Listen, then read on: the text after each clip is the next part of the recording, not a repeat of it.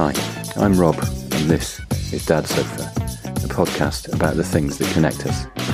Whether it is a rained off attempt at a trip to the pub, or string theory, a cycle to Cornwall, or a chat in the sea, we talk about the stuff of life, what makes us curious, the stuff that connects everything, the spaghetti of life. Come and join us. Get comfy. This is Dad Sofa. I've been getting ready to travel to Switzerland this week, which has involved getting my bike apart and putting it into a small box, with the concern about putting it back together again. The paperwork to travel, of course, has become more complex, and although Switzerland is in Europe, it has different rules for entry than surrounding countries in the European Union. Information is conflicting on different websites, and from having been advised that double vaccination was enough to enter, the race people sent me an email this week to say it would not. I ordered a COVID PCR test, which is what I will need, but they did not deliver it until a day before travel, not leaving enough time to send it off and get the result. I thus had to order one to collect and then return it straight away for a fast track result. This route worked. I have fiddled with taking apart and putting back together my disc brakes. If I get this wrong, the brake fluid will leak out and my brakes won't work. My race organisers have sent out a Vimeo to go through the race briefing, so instead of attending a hall with thousands of people, I was able to sit at home and watch the 40 minute advice video from the comfort of my own sofa. The queues in airports at the minute are horrific, with border control not being sent enough staff, but those that are there having to do multiple checks, hordes of people queuing with either piles of paper with QR codes on, or opening their phones, tablets, or even laptops to show officials. The question that has been at the back of my mind, and sometimes a lot further forward, is why? I've spent a lot of money, time, and stress on a race which will last just a single day. I don't even know for sure if I will even get to the start line on Sunday. By the time this goes out, I will likely be sitting on the floor of a hotel room putting together the bike, if I get there. The why question has never really hit me this early before.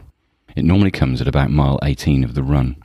Eight miles still to go, and the pain of continuing being so much Having removed any expletives, the sentence in my mind is, Why do I put myself through this? But there is an answer. Coming out of my comfort zone always helps me at other points in my life. There is the fitness side of it, and also seeing another country from a completely different perspective. My friend Susanna Müller, writer of Take It From the Iron Woman and Lipstick Leadership, has given me tips and has told me where her friends will be at the aid stations on the run. Bob Buckley has told me of some friends of his that will be there too so I know that I will meet new people and learn from them while on the journey. The one thing that is not a why is a feeling that doing well in the race will define me. It doesn't have to. It is how I react to the pressures that will define me. I know of a few people who've not thought about why they're racing. And what happens is that they dream of great success, qualifying for the World Championships, but unfortunately, the dreams of success are often missed as we fall back to the level of our training, or make mistakes on the day. Basic ones like overeating undereating, or trying new kit on race day, or just going out too hard with the euphoria of feeling so fresh after a good taper. I remember in 2017 meeting the Queen of Kona, Paula Newby Fraser, at the Ironman European Championships, thanking her for the great talk she gave, and she spent some time with me talking through the idea that we should always try and have our best training day. That day when things all went so well with no pressure. As soon as we race, we start doing things that we didn't do in training, and that is where things fall apart. Great advice from the eight time Ironman world champion and inductee to their Hall of Fame. Knowing that the race won't define me means that I can just consider what I am doing and work out the puzzle on the day, start with plan A, but ensure that I have a plan B, C, and even D ready to turn to if I need it. It is amazing how often giving myself the luxury of dropping back to plan D has ended with a plan B or even A result. Why should that happen?